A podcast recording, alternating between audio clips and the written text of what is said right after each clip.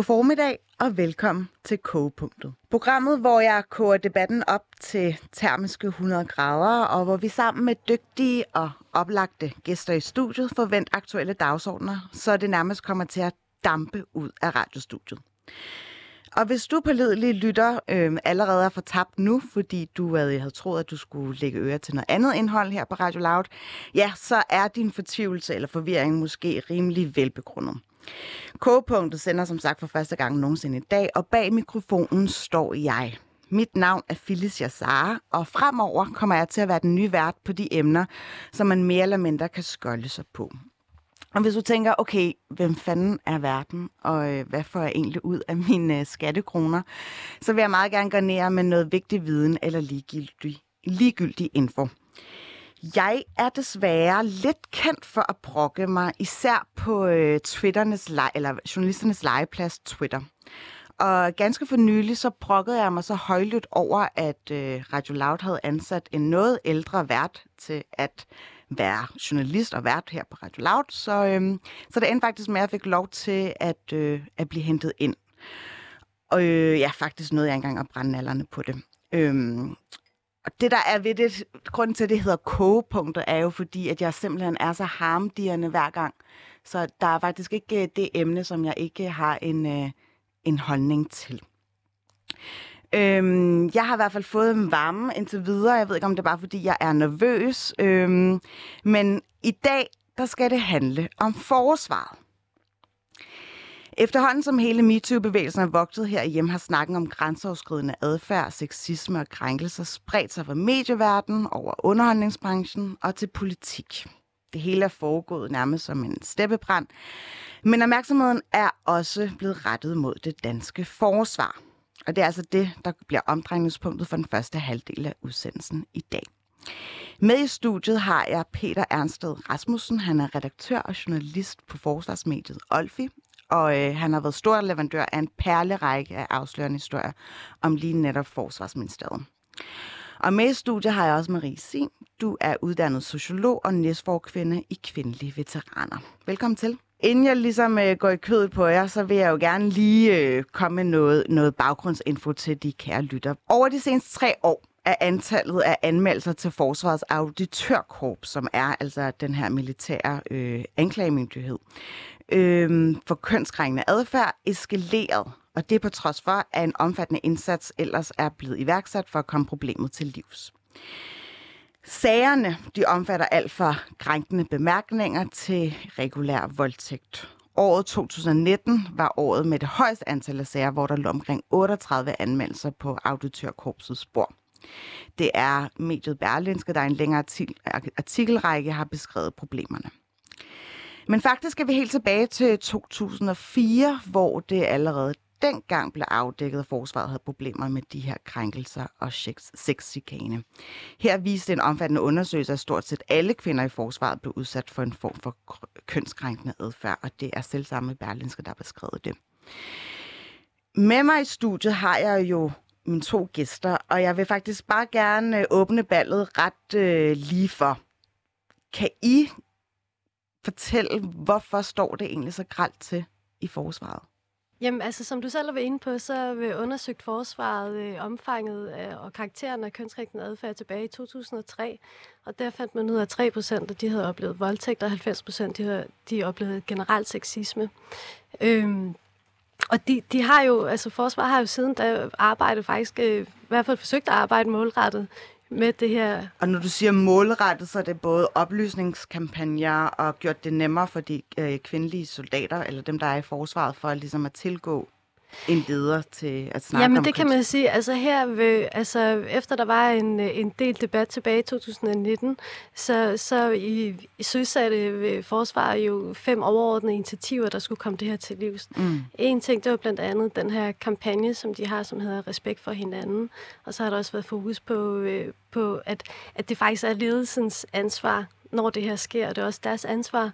Øh, altså hvorfor det sker. Mm. Øhm, og det er jo faktisk noget, som er relativt nyt. Ellers så har det faktisk været, været sådan den gængse sådan, udtalelse, sådan at, at det er vigtigt, at kvinderne de ligesom øh, er gode til at sige fra, og øh, at de også øh, at de selv håndtere det.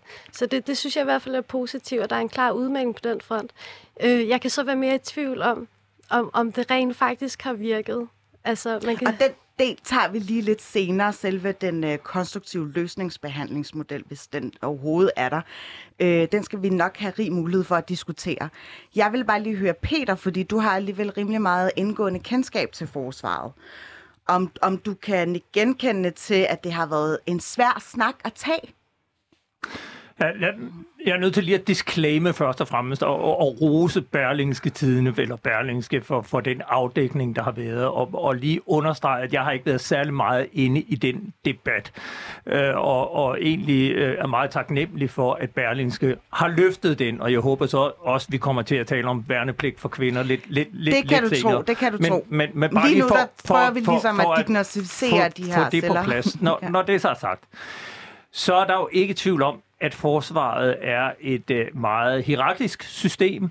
Og øh, jeg tror, når vi taler MeToo og alt det, der har været med, med krænkelsessager, så ligger der rigtig meget i den magt, der, øh, der er på arbejdspladser og forskellige steder, hvor, hvor der er nogle magtstrukturer, hvor det mm. kan være nemmere for en, der har magt, at måske gøre nogle ting, som ikke nødvendigvis ligger over i voldtægt, men gør noget, der er upassende, uden at det egentlig får nogen konsekvenser, fordi den underordnede er bange for at reagere og sige fra. Mm. Og jeg tror bare, vi må konstatere, at, at forsvaret per definition er et system med meget magt, der er værnepligtige, der kommer igennem, og der er meget unge mennesker, der i en meget tidlig alder får magt over andre mennesker, og derfor tror jeg, det vil være en illusion at tro, at, at, at øh, kønskrænkelser forsvinder fra forsvaret.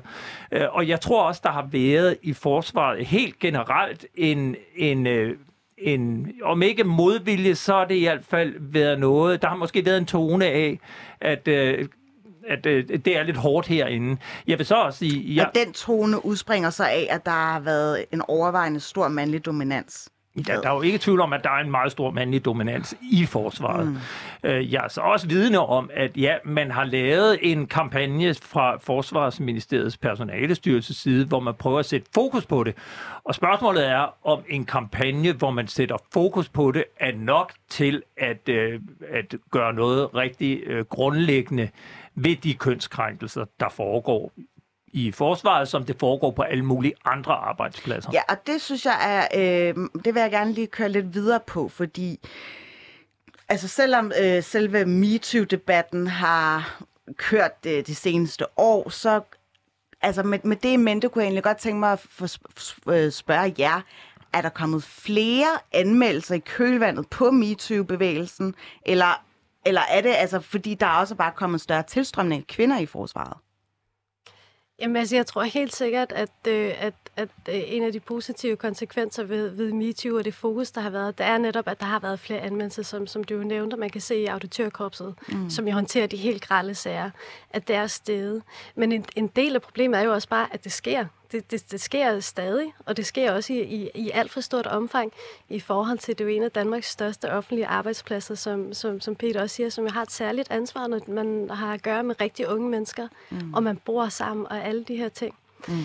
Øhm, og når det sker stadig, altså jeg tror også, som, som du er lidt inde på, det her med, at, at forsvar er jo en historisk maskulin domineret arbejdsplads.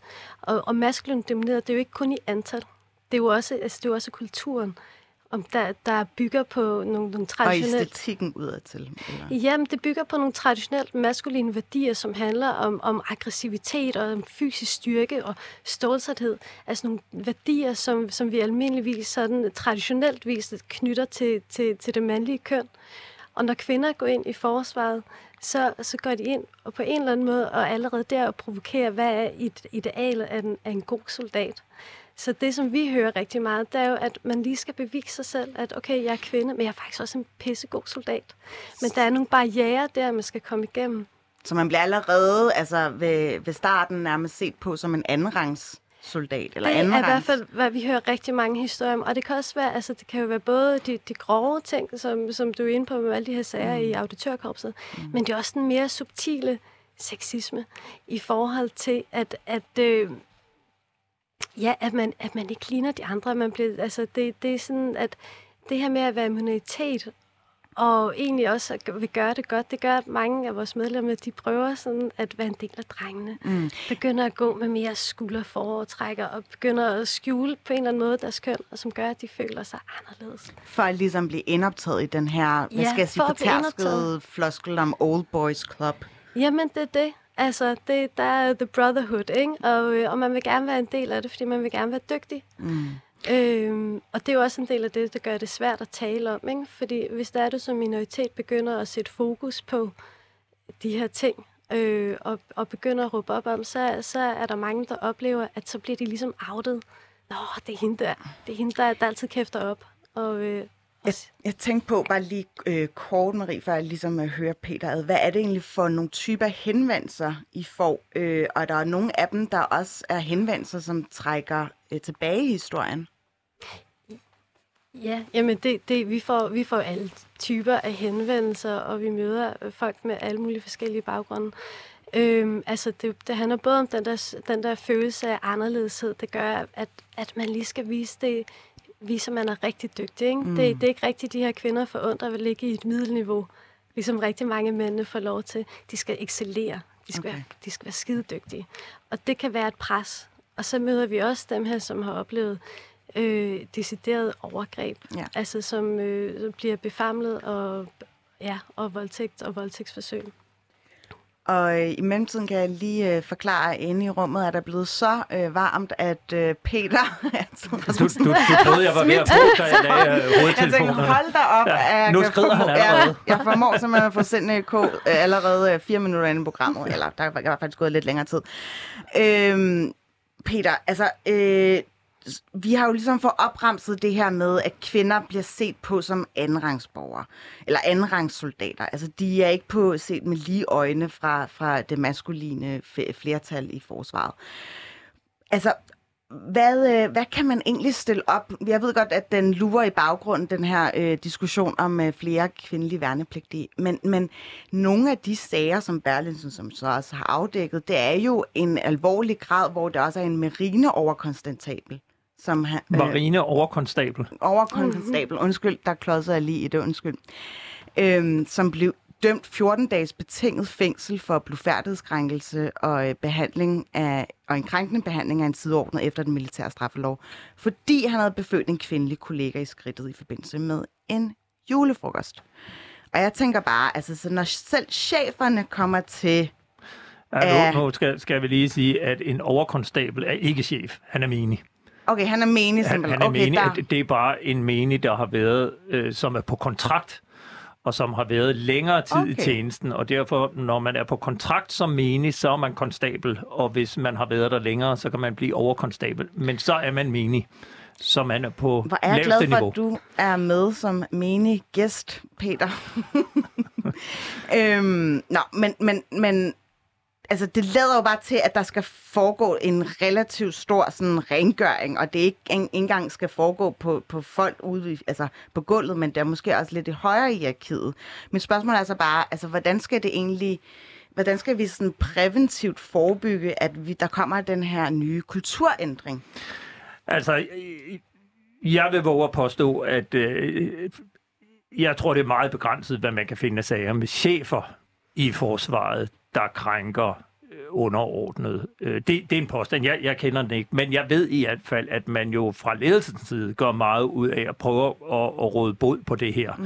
Og det, jeg sagde før, det, det knytter sig mere til det her, at når man har værnepligtige, som kommer ind, som bliver ledet af sergeanter, som også er meget unge, og som er der i en kort tid, altså, så tror jeg, at det vil være naivt at forestille sig, at man kommer det fuldstændig til livs, fordi det er fuldstændig som ude i resten af samfundet, hvor man også går til julefrokoster, og der sker ting og sager. Så, så det, at det foregår i øh, forsvaret, ser jeg ikke noget odiøst i.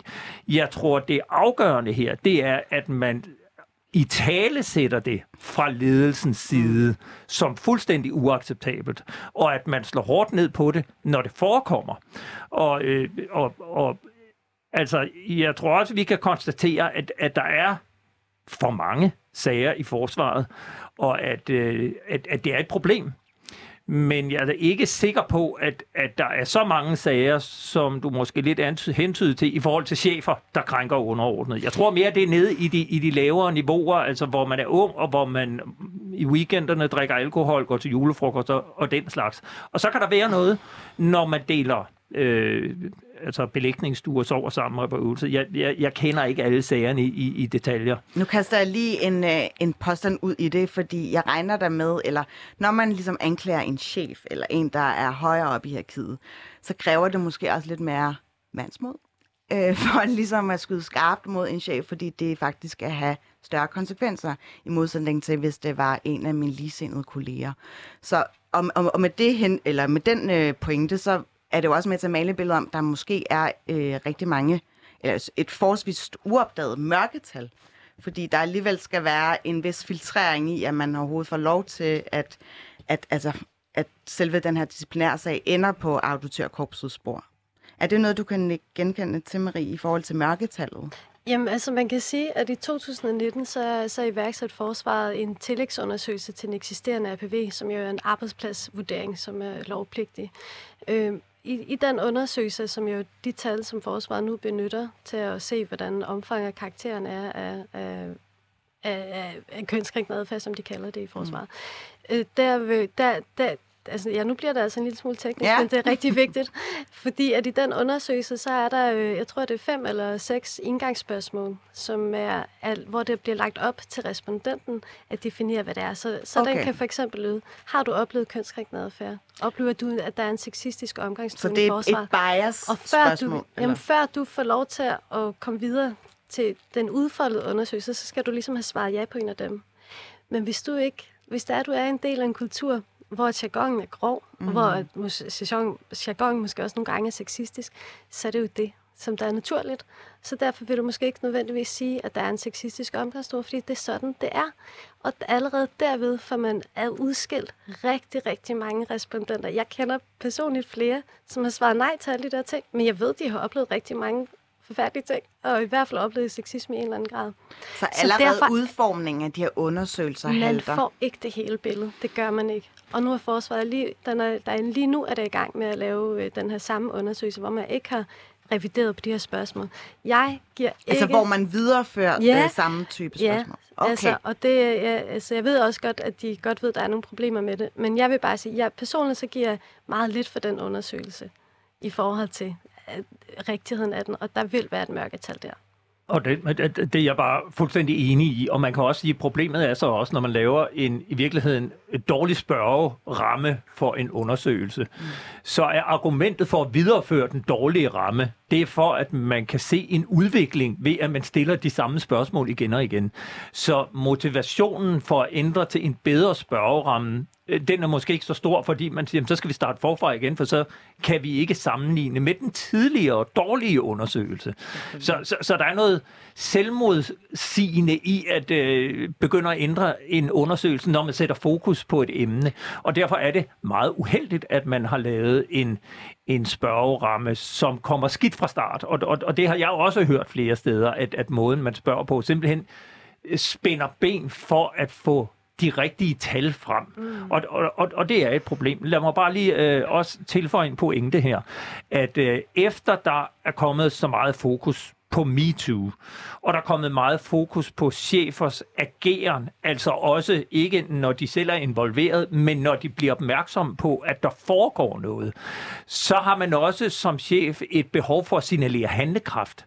Og jeg, og, og det er en, øh, en, et, et trospørgsmål, jeg tror, øh, og understreger, tror, at vi vil kunne aflæse en stigning hos auditørkorpset. Ganske enkelt, fordi der er flere chefer, der får reddet egen røv siger, Nå, så sender den bare til auditørkorps, fordi så har jeg gjort noget, og så bliver den undersøgt af auditørkorps, og så har jeg gjort det, jeg skal gøre. Og så bliver så, udfaldet ikke, at der bliver... Så bliver udfaldet okay. ikke nødvendigvis, at der er en, der får en disciplinær straf, eller en, der bliver straffet, men chefen kan dokumentere, at chefen har handlet, da han hørte op noget, ved at overdrage sagen til auditørkorpset. Så det bliver faktisk mere eller mindre kontraproduktivt? Ja, altså man kan i hvert fald sige, at, at der kommer jo en angst i systemet for at få kritik for ikke at have handlet, og derfor vil man hellere handle, og så vil man måske sige, at nogle gange så overreagerer man i en situation, hvor en chef måske burde kalde en øh, person ind til en samtale og høre, hvad er op og ned i det her, og så øh, give en til højre ret og en reprimande, og så sige, så lukker vi den her, og så vil jeg ikke høre mere om det her nogensinde, og hvis jeg hører mere, så sætter jeg systemet i gang.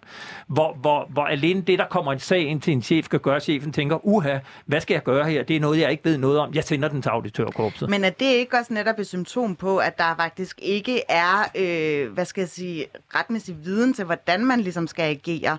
Og det han, altså, giver jo også et fingerpeg om, at cheferne selv er sådan lidt lamslået i, hvordan de skal håndtere jo, men... de her sager, fordi de måske ikke allerede som øh, soldater har, har, har, altså, har ageret i en eller anden blind vinkel. Men det er også der, hvor, hvor jeg siger, det er to spørgsmål, og jeg er helt overbevist mm. om, at, at man fra Forsvarets side og Forsvarsministeriets personalestyrelse side er opmærksom på det her og, og laver uddannelse til chefer i, hvordan man agerer i sådan nogle situationer. Jeg tror bare, det er vigtigt, at når man ser på en stigning af sager, i auditørkorpset, så skal vi jo bare lige huske fast i, at det ikke er afgjorte sager, det er antallet af sager, der kommer ind, og det skal bare være min løftede lige pegefinger. Man skal nok være ops på, at nogle af de sager, det er nok nogen, der er kommet ind, fordi der er nogle chefer, der har tænkt, jeg skal have min ryg fri, så nu anmelder jeg den frem for ikke at gøre noget. Hvad tænker du om det, Marie?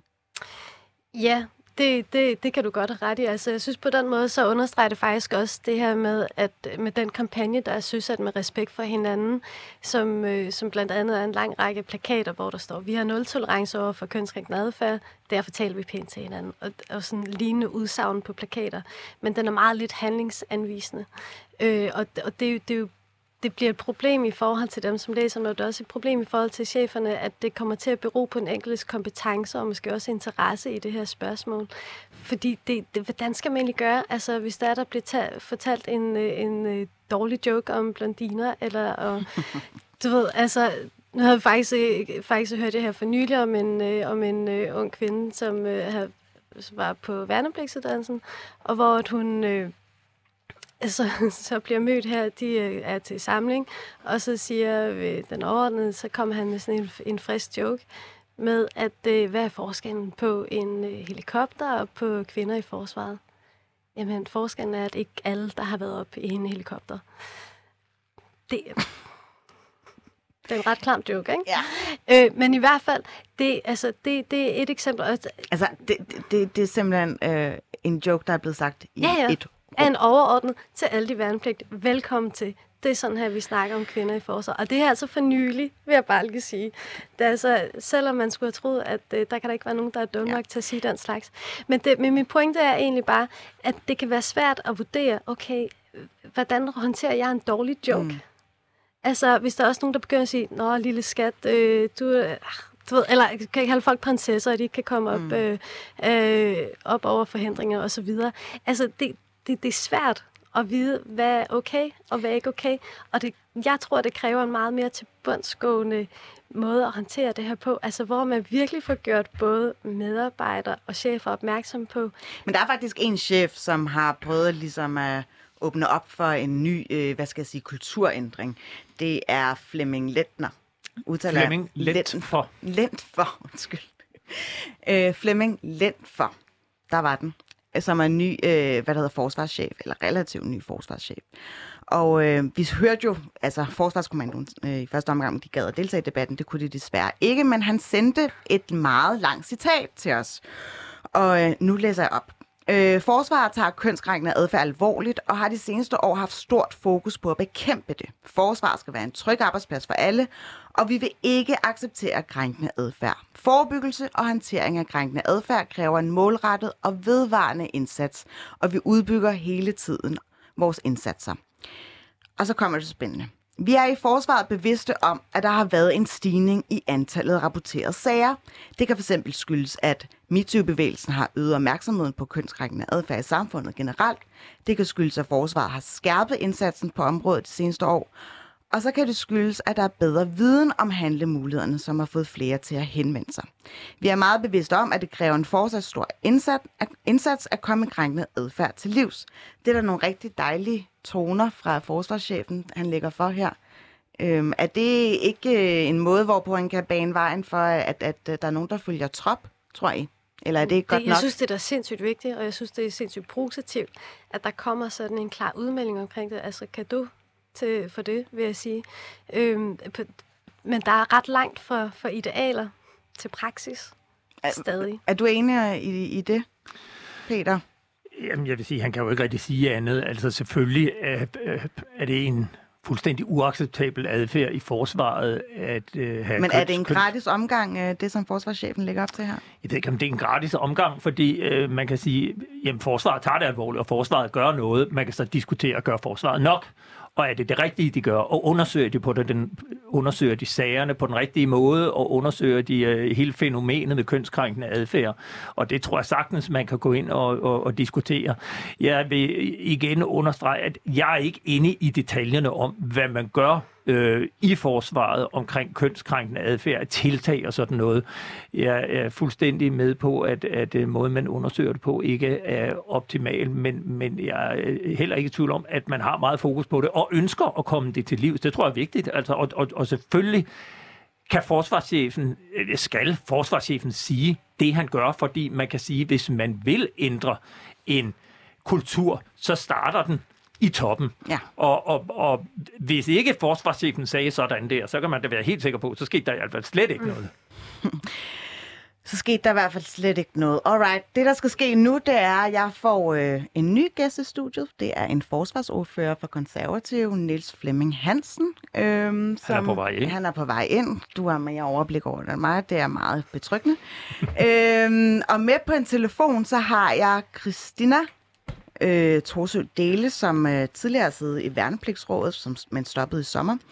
Og øh, hun vil meget gerne supplere med sine egne erfaringer til den her diskussion. Fordi nu har vi jo netop symptombehandlet og diagnostiseret hele, ja, hvad skal jeg sige, de underartede celler i, i, i forsvaret. Nu skal vi faktisk til den sjove del, hvor vi ligesom får måske, ja, sat løsningerne under lup. Øhm, velkommen til, tak, Niels Flemming. Kan jeg lige tænde for, øh, for din mikrofon? Nej, altså, bare hold den slukket. Ja, der er god stemme.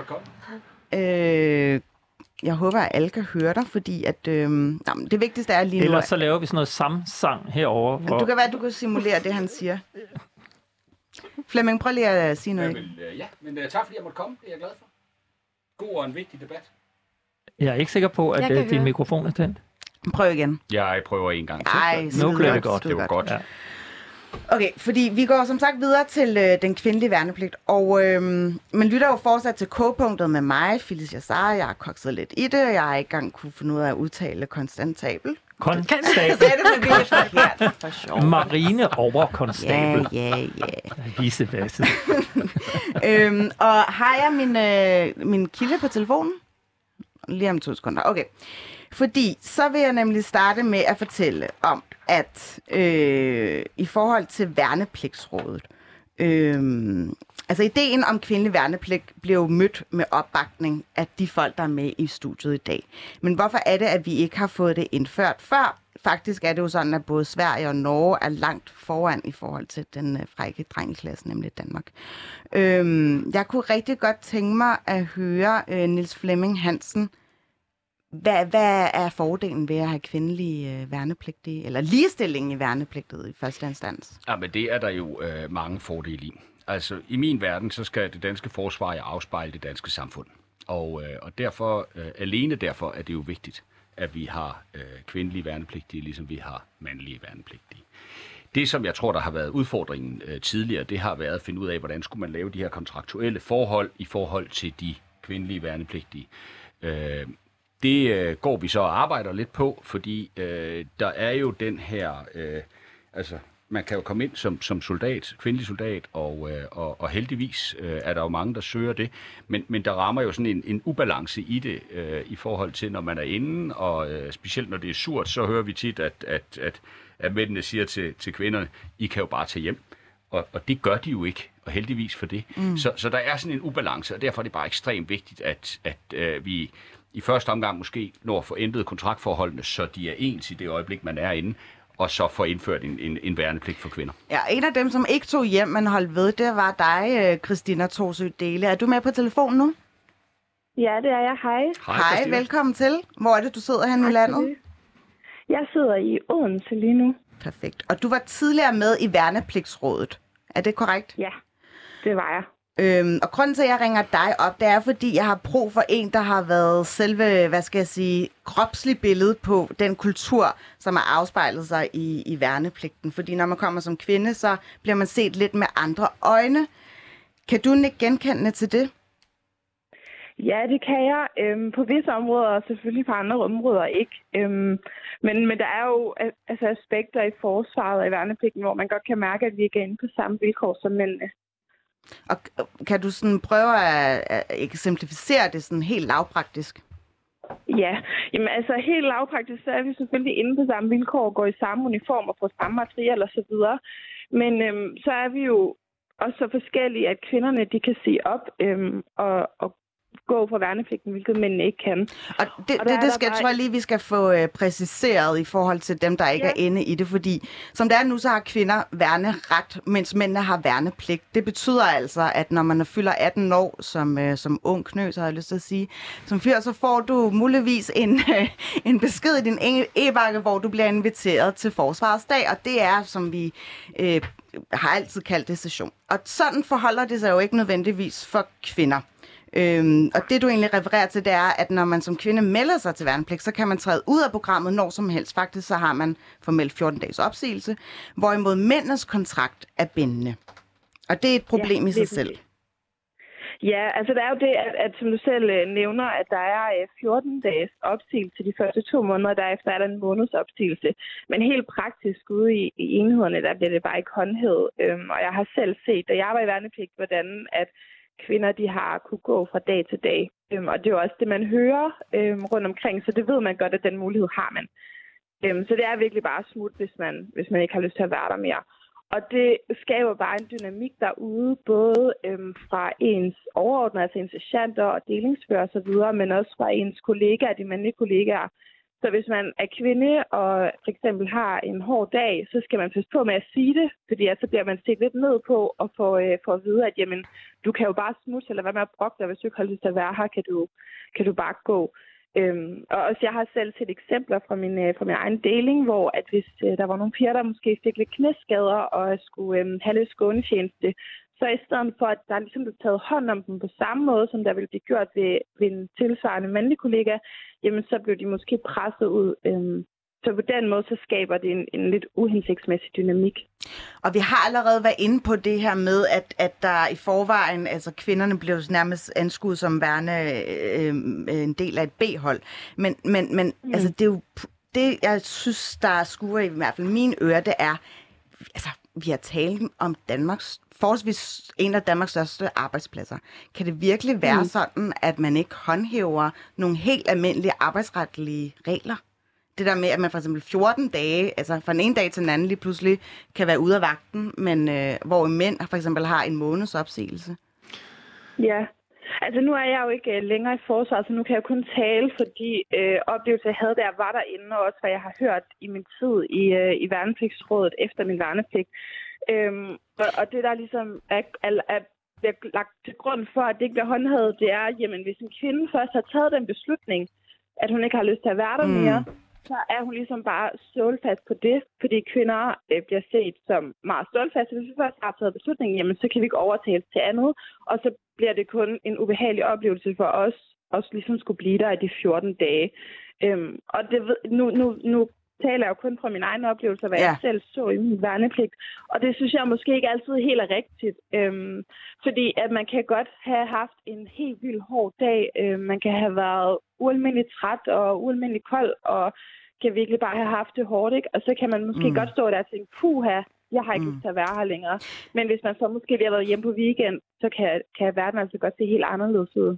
Du ryster på hovedet, Niels Flemming. Øh, Ja, det gør jeg i høj grad, fordi øh, Christina har jo øh, fuldstændig ret. Altså, det er jo en del af det at være i forsvaret. Det er jo at øh, også at lære at, nu siger jeg det pænt, at have en dårlig dag. Øh, fordi det handler om at komme op og igen øh, afsted igen øh, næste dag. Og, og, og, og der er det øh, efter min vurdering, øh, selvom jeg er gift på 12-14 år eller noget i den stil, så, så er der altså ikke stor forskel på, om kvinder har en dårlig dag eller mænd har. Det er jeg altså nødt til at sige. Men Niels Felming, mm. altså, lad os antage, at der var øh, indkaldt til forsvarsforlig i morgen. Mm. Hvad skulle være øverst på jeres tegnblok, hvis I havde sådan en? Jeg går ud fra, at I har det på en iPad eller en telefon, håber jeg. Altså, der, der vil jo være øh, mange ting. Øh, det vil jo være øh, for mit vedkommende et ønske om at lave en, en, en lang en lang aftale, så man kan nå at få købt de kapaciteter ind, som, som man skal bruge. Men øh, er vi nu over i, i den her dialog, så vil det jo klart være, at, øh, at vi skal have en, en ligestilling inden for værnepligten. Jamen, hvorfor er det så vigtigt? Jamen, det er jo vigtigt, fordi, som jeg sagde før, vi skal afspejle det samfund, øh, vi er i. Det er også vigtigt, øh, mm fordi når vi er ude i den, i den skarpe ende, så er øh, kvinder ualmindeligt vigtige at have med i forhold til hele den her demokratidebat, øh, som, som foregår ude i, øh, i, i, i nogle steder i den, i den skarpe ende. Øh, så det synes jeg er, er, er voldsomt vigtigt. Og så handler det jo også om, at øh, forsvaret på, på nogen sæt og vis har behov for en eller anden form for modernisering. Og, og det er nødt til at sige, at, at modernisering kommer med divergens. Øh, det kan vi jo se øh, rigtig mange steder, altså, hvor mænd og kvinder er samlet og skaber en, en, en debat. Forandring kommer med divergens, Peter. Ja, jeg det tror også, at det, altså, det helt grundlæggende her, ikke, for mig at se, det er, at man taler meget om ligestilling på alle mulige områder. Hvorfor? I alverden skulle man så ikke have ligestilling, når det kommer til værnepligt. Måske og, og, fordi, at kvindelig fysik nok ikke er særlig... Jo, men, men, men, men, men det er jo sjovt, hvis kvinder kun vil have værnepligt på der, hvor det er til gavn for dem selv. Og nu hører vi jo rent faktisk en kvindelig værnepligtig, mm. øh, som, som jo taler på værnepligtsrådets og dermed de værnepligtiges vegne, som siger, kvinderne, det er jo ikke mændene, der ønsker at kvinderne skal have værnepligt. Det er kvinderne selv, der ønsker værnepligten. Og så tror jeg, at hvis man ser sådan overordnet politisk, strategisk på værnepligten, så indkalder vi i dag 50 procent af den unge årgang, en årgang hvert år, til at komme på det, der hedder Forsvarets dag. Kvinderne skal selv henvende sig. Alligevel er der altså en, som jeg forstår det, 6-7 procent af dem, der er i forsvaret, der er kvinder. Af dem, der er værnepligtige, der er cirka 20 procent. Hvis man gjorde værnepligten obligatorisk for både mænd og kvinder, så var der jo et kæmpe øh, optag, som kom ind til Forsvarsdag, som automatisk blev indkaldt. Og dermed ville man måske også nå nogle kvinder, der ikke umiddelbart havde tænkt sig at søge forsvaret, mm. men fordi de kommer ind og oplever Forsvarsdag, så får det et og, og bliver afprøvet, så kan det være, at der er nogen, der siger, det vil jeg faktisk gerne prøve. Mm. Og dermed har man et meget større rekrutteringsgrundlag. Og forsvaret står i de samme demografiske demografiske udfordringer, som alle mulige andre brancher. Det er svært. Hvad tænker at, du på her? Der tænker Fordi på, at, det, altså, det er vi svært jo bagud at få, i forhold... få arbejdskraft. Ja. Det, det er svært at få folk til at uddanne sig og blive i forsvaret. Og hvis man øger optaget til forsvarsdag med 50 procent, altså så er der jo en langt større sandsynlighed for, at man får dem, øh, der ønsker det selv. Så, så alene derfor giver det rigtig god mening at argumentere for, at værnepligten er ligestillet for både mænd og kvinder. Men altså, du siger, at det er kvinderne selv, der ønsker det, men altså, øh, jeg har et notat liggende her på min skærm fra Altinget, som refererer til en øh, meningsmåling for, om man er for eller imod kvindelig værnepligt. Og der er det ret tydeligt, og det er fra 2017, jeg, det har muligvis måske, hvem ved, øh, ændret sig, men der øh, angiver 25 procent af de adspurgte kvinder, at de er for. Ja, men det vi taler om her, det er de kvinder, der er i værnepligten. Altså dem, der har valgt at gå ind og aftjene det, som nu hedder en værneret. Mm. Når man spørger dem, så ønsker de jo, at det ikke er en værneret, men en værnepligt. Så, så, så, så det er ikke, når du spørger den brede befolkning. Når jeg siger, at kvinderne ønsker det, så er det de kvinder, der er i forsvaret. De kvinder, der aftjener værnepligten. Og så kan man sige, de værnepligtige generelt, for værnepligtsrådet taler på de værnepligtige vegne. Og de ønsker, okay, okay. at det er en værne pligt. Okay, men kan vi lige øh, ligesom øh, lave det store helikopterperspektiv? Fordi det, som du siger her i forhold til øh, den strid, der er med ordet, altså selve værneretten kontra værnepligten, og de øh, kvinder, som allerede er øh, værne i, altså som værnerettige, kan man sige det? Ja, altså man kalder det jo værnepligt. De aftjener værnepligt, men det er en værneret. De udnytter.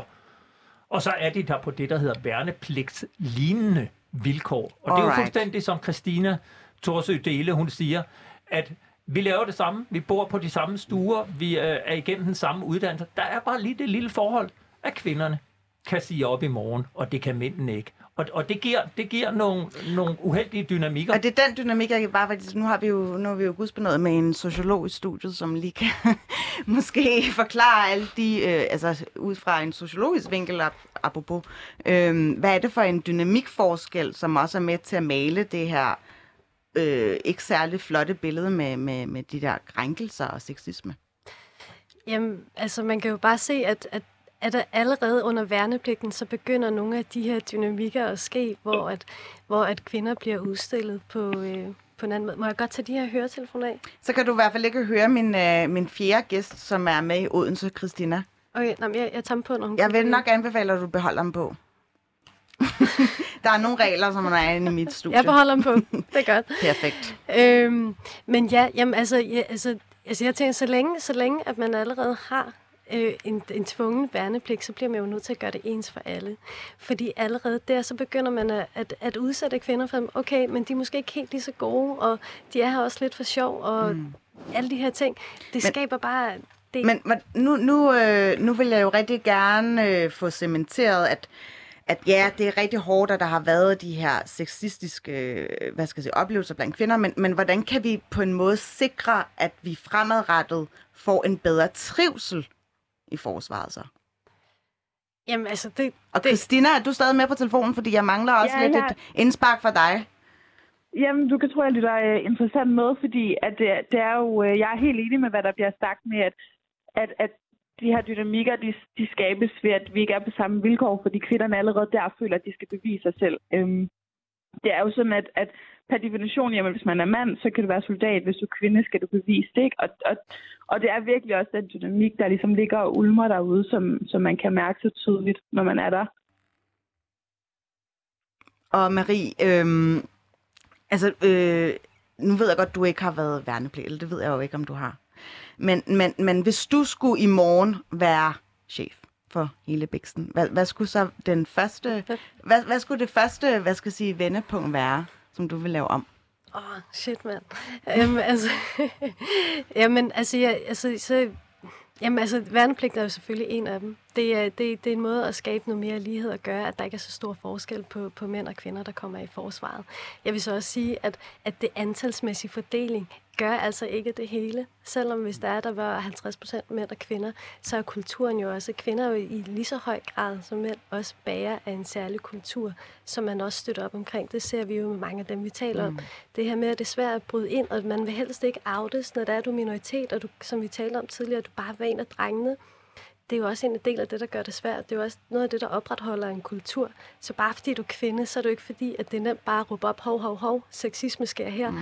jeg gør lige noget. Og det ansvar skal man heller ikke have. Det, det må være, det, det, det er ledelsesmæssigt ansvar. Jeg synes, at man skal sådan gå helt... Så, altså, det, noget af det første, man skal gøre, det er, at man bliver til at lave en, en fyldesgørende og troværdig undersøgelse ja. af det her område, som i som virkelig afdækker karakteren af det, omfanget af det, hvorfor det sker, hvornår det sker. Man skal lave fokusgrupper. Man skal sørge for at lave nogle initiativer, der, der, der øh, gør, at folk forstår, hvad er kønskrænkende adfærd. Når jeg begynder at, at kalde nogen for lille skat, eller klappe mig i røven, selvom jeg selv synes, det er sjovt, så kan godt være, at den anden person ikke synes, det er sjovt. Men man bliver nødt til at lave nogle tiltag, der gør, at man får en bevidsthed om, hvad er kønskrænkende adfærd i det hele taget. For jeg er ret sikker på, at ikke alle ved det. Jeg er ret sikker på, at mange af dem tror, at de også er ret sjove, når de laver de her ting. Men det er faktisk ikke særlig sjovt, når du oplever det 20 gange hver dag. Vi skal faktisk ud og have et matrikat i forsvaret, kan jeg høre. Nej. Nej, man skal, man skal bare gå ind og, og bruge nogle ressourcer, fordi så vidt jeg er orienteret, så har man faktisk ikke brugt særlig mange flere ressourcer på det her område, end og... før, at man blev bevidst om det. Det er stadig de samme mennesker, der skal lave bare endnu mere. Så der, man, skal, man skal virkelig kunne se også, at, at det her er noget, man tager alvorligt. Mm. Øh, og det, det, det kræver også nogle flere ressourcer. Måske skal man også have nogle eksterne ressourcer. Jeg og synes, med eksterne skal... ressourcer, så refererer du til måske nogen, nogen, der laver en undersøgelse, som ikke har en forbindelse i Jamen, altså, jeg synes, at man skal da se på det omkringliggende samfund, som for eksempel de politiske partier og andre virksomheder, hvor man har fået en ekstern part til at lave en undersøgelse. For det er jo et område, som er befængt med alle mulige interesser og alt muligt og man, det kræver nogle særlige kompetencer at, øh, at undersøge det, og også at finde de reelle, nogle gode løsninger. Niels Flemming, du nikker. Jeg har også dig med, øh, Peter. Men, har du lyst til at sige, hvorfor du nikker? ja, ja. Jamen, det er jo fordi, det er jo, det er jo det samme, vi sådan står og siger alle sammen, altså det her med, med spejlet. af samfundet i virkeligheden. Ikke? Og, og, øh, og nu var jeg jo ikke med i den første halvdel af debatten, der jeg kom jo ind sådan midt i det hele, men man kunne forstå, at I også har diskuteret øh, sexisme i forsvaret. Det har vi Og, og der er ingen tvivl om, at øh, det vi også ser, det er, øh, når man siger politiske partier, eller du siger virksomheder, altså hvor man undersøger det her. I det øjeblik, at man begynder på det, så, så, øh, så kommer der nogle ting frem, og det skal man så set ikke nødvendigvis være bange for. Tværtimod, så tror jeg, man skal, man skal omfavne og sige, det var så her, vi var, og hvor skal vi så hen? Øhm, og så er det så er det min vurdering, at i det øjeblik, at man begynder at lave øh, undersøgelser, øh, og så, så sker der altså også noget med, at når man begynder at tale om det, øh, også blandt mændene, jamen så, så, så bliver der også en, en proces, hvor, hvor, hvor altså, der måske går et mindset igennem folks hoveder og siger, har jeg egentlig været den, som, nu nævnte du det før, klappede ind i røven og sagde lille skat, og, og det kan jeg egentlig godt se, det ikke er i orden i, i, det, i det samfundsbillede, vi Det har, har i dag. du forhåbentlig ikke, Som vel, vi, Niels? he- nej, aldrig. Øh, så vi forhåbentlig ikke havde for, for, for, for bare 10 år siden. Og der må man bare erkende, at, at, at det kan være en, en rigtig god vej at gå. Altså få det undersøgt, men, men frem for alt, tal om det. Vores Men- tidligere forsvarschef Biserup talte jo ja. meget omkring det her. Det, det gjorde han faktisk rigtig, rigtig fint, og, og, og, og fik jo i gang sat hele den her debat. Men det er jo meget, altså, måske kan man være fristet til, når man lytter til den her debat, øh, at sige, altså, less talk, more action. Altså, hvad er det gennemgribende, der skal ske, hvis, hvis du, Peter, fik lov til at få en politisk tryllestav i morgen, og du øh, fik lov til at allokere ressourcerne efter din egen overbevisning, hvad skulle der så ske? Ja, det er en lang tale, øh, og, og, men nu tror jeg, at, at vi skal holde os inden for det her, der hedder øh, værnepligt øh, kvinder i forsvaret. Ja, Eller- men, og, og, men der er mange forskellige løsningsforslag til, hvordan vi både får bugt med krænkelserne, og hvordan vi får øh, en større, hvad skal jeg sige, trivsel og tilstrømning af kvinder, så de føler sig hjemme i værnepligt. Altså, der er ikke tvivl om, at jeg synes, det er en rigtig god idé, at man siger, at værnepligten skal gælde for begge køn. Altså, det er nummer et. Mm. Øh, og, og så tror jeg også bare, at det er en ekstremt vigtigt, at man har et løbende fokus på det fra ledelsens side. Og det er både i ord og i handling. Og det vil sige, at det er enormt vigtigt, at man i tale sætter det, og det er på alle niveauer. Øh, altså, det må være nummer et. Og hvad man så derudover skal gøre, altså der skal jeg have hjælp til, at øh, nogen, der ved mere om det, til at sige helt konkret ude i enhederne. Men, men under alle omstændigheder, så må øh, en, en lige værnepligt øh, være vigtig. Og jeg synes, det er her ekstremt vigtigt at sige, at dem, der har værnepligtige, altså de regimentchefer, mm. som håndterer mange af de værnepligtige, altså blandt andet den kongelige livgarde, de siger jo, at de kvinder, der kommer ind, de gør det fantastisk. Altså, der er ikke forskel på mænd og kvinder, når de først er i trøjen. Det kan godt være, at der er noget mentalt. Det er nemmere at forlade værnepligten for en kvinde, men kvinderne gør det super godt. Og uh, regimentcheferne vil jo gerne have flere kvinder. Altså, så, så, så der er ingen argumenter i min verden for at lade være med at udvide og få kvinderne på værnepligt og gøre alt, hvad man kan for at få dem til at blive. Men det er jo en dejlig konsensussnak, vi har her i mit, øh, i mit første program. Altså, jeg havde egentlig regnet med, at øh, der vil være, øh, hvad skal jeg sige, højere temperatur. Vi står selvfølgelig også videre, fordi der ikke er noget øh, ilt i det her radiostudie. Det er så en anden snak. Men, men altså, hvor er det dog en, øh, en rigtig rar øh, rygklapperklub, jeg har, øh, befinder mig i her, fordi at Niels, du opponerer, men, men, men altså, der er ingen tvivl om, at, at, at, øh, at vi alle sammen godt kunne tænke os at se flere kvinder, som var øh, værnepligtige. Jeg kunne bare godt tænke mig at høre det her måske lidt djævens advokatspørgsmål. Hvorfor er det ikke blevet sat i værk noget før? Hvordan kan det være, at vi i Danmark halter så mange år bagefter til sammenligning med vores skandinaviske naboer? Ja, men det er fordi, jeg først kom i Folketing for to og et halvt år siden. øh, nej, jeg vil lige, jeg opponerer bestemt ikke imod det, du siger. Jeg tror bare, at, at, at hvis jeg øh, går ud og spørger i, i, i, i forsvarsforligskredsen øh, med de folk, jeg arbejder sammen med til daglig, og siger, er det her, er, er det her ikke noget, vi skal kigge på, så, øh, og, og, og det er vi jo i gang med, så, så er jeg nødt til at sige, så, så tror jeg, der er ret bred konsensus omkring det. Så, så jeg tror ikke kun det er her i studiet, at der er en, en Men en lige nu, der lader det det til, at du er den mest woke blandt alle dine øh, forsvarsordførers kollegaer. Øh, Så nu er jeg 47 år gammel, jeg ved simpelthen ikke, hvad Vogue betyder. Det, det tror jeg bestemt, du godt ved.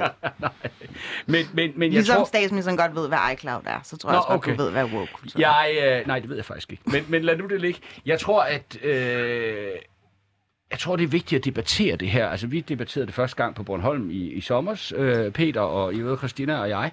Øh, altså på folkemødet i Bornholm? På folkemødet, ja. Øh, vi lavede også op til, at Christina skulle, skulle ind og lave en, en, et foretræde for udvalget, og det er, så vidt jeg forstået, ved at blive arrangeret, eller i hvert fald i gang i processen. Øh, og, og, øh, og det håber jeg jo øh, kommer til at i talesætte det her, fordi som jeg sagde lidt før også med, med sexisme og det her, altså i talesætte det nu, og så kommer vi i gang. Øh, og jeg synes jo, at vi havde en fantastisk debat om det på, på folkemødet. Så, så det er noget, vi er i gang med, Vogue eller ej. Christina? Jeg tror også, ja. ja. jeg tror også gerne, jeg vil øh, tilslutte mig, hvad, særligt hvad Peter han siger omkring, at vi skal tale noget mere om, øh, om den her øh, ligestilling. Fordi at med, med sexisme og, og krænkende adfærd og sådan noget, det er, det er allerede noget, der bliver talesat rigtig meget ud af enhederne. Øhm, faktisk så meget, at, at vi Hvordan oplevede du det selv? Har du et, øh, et, et, et, øh, et eksempel? Ja, men der blev holdt, øh, altså vi fik undervisning i det, så, så der blev holdt okay. et helt modul, hvor vi alle sammen sad og simpelthen fik undervisning i, at, det, det måtte ikke finde sted. Øh, og det blev bare talt sig helt vildt tit, og der hænger plakater over det hele, og, og det vil jeg overhovedet ikke tale ned, for det er jo selvfølgelig det helt rigtige at gøre, men jeg tror bare, at hvis kvinder skal føle sig mere øh, velkomne, så skal man også tale om noget andet end bare kring adfærd. Fordi når, når der bliver talt så meget omkring adfærd, så, så i nogle tilfælde, så føler man også lidt, at man som kvinde bliver gjort til offer, fordi at når vi kan ikke det, vi er her, og vi kan ikke tåle det her, så nu skal vi tale om, at vi skal passe på kvinderne. Det, det er lidt den følelse, jeg i hvert fald fik, øhm, og som jeg kunne høre på, på mange fra min deling, at de egentlig også øh, følte. Hvor at, lad os nu tale noget mere om, at vi er her på lige vilkår. Lad os nu tale noget mere om, at, at vi vi er lige gode, og så kan det være, at mændene kan noget, kvinderne ikke kan, og omvendt. Mm. Det er sådan set lige meget, men at vi ja, kan lige og undskyld, meget. altså, jeg, jeg bliver lidt nysgerrig, jeg har dig med, Marisi, men jeg bliver bare lidt nysgerrig, fordi typisk, når, øh, når der, man kommer ind i sådan et uh, drengeværelse, og når, når en kvind, kvinde kommer anstigende alene ind i et rum fyldt med, mm. med testosteron, så kunne man umiddelbart forestille sig, at, at der er nogen, der gerne vil oppe sig altså nogle mænd på den anden side, som også godt vil, vil tage godt imod øh, den, øh, altså det nye medlem af klassen. Har det ikke været sådan? Ja. Jo, men helt sikkert. Altså jeg vil sige, at, at i, altså, den dynamik, som jeg har oplevet i blandt mænd og kvinder, den har jo kun været sindssygt god, og mange af dem, jeg var i deling med, og særligt dem, jeg boede i stue med, de er jo mine bedste kammerater nu. Øhm, og man fik meget mere et, et, et søskende forhold end, end så meget andet. Der var ikke, der var ikke tid og kræfter til at tænke på, på alle mulige øh, andet, end at vi bare øh, var gode venner, og at vi var der sammen, og vi øh, skulle igennem tingene sammen. Christina, jeg bliver nødt til at lukke ned for dig, fordi at, uh, der kommer ja. nyheder om små 30 sekunder, og det havde jeg lykkeligt glemt ja. alt om. øhm, Marie Sim og øh, Niels Flemming og Peter Ernsted Rasmussen, og du hedder Niels Flemming Hansen. I skal have tusind tak, fordi I gad at være med.